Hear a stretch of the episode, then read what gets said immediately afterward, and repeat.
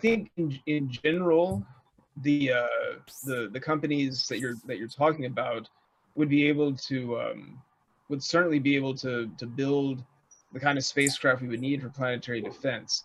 So it would be, you know, the it would be a question of of when they would build them and, and funding.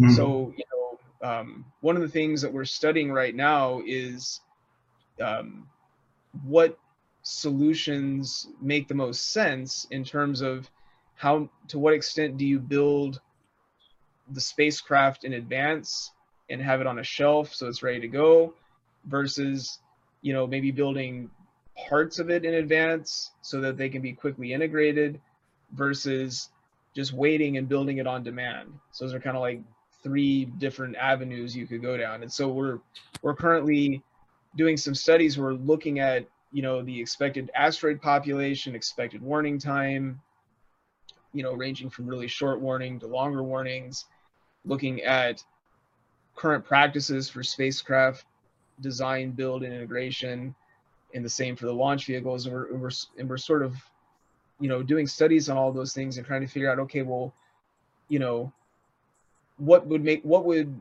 provide us with the best coverage in term, you know, but, but still be um, affordable, it still makes sense from a cost perspective. So we're, we're thinking about all those things.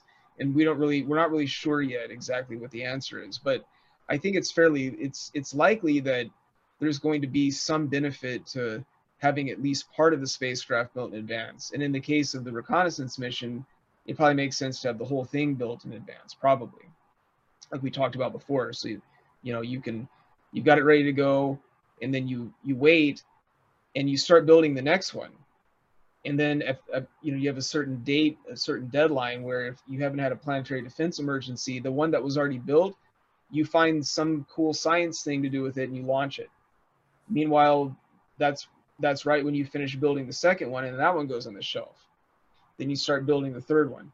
So you've always got one ready to go and one in construction.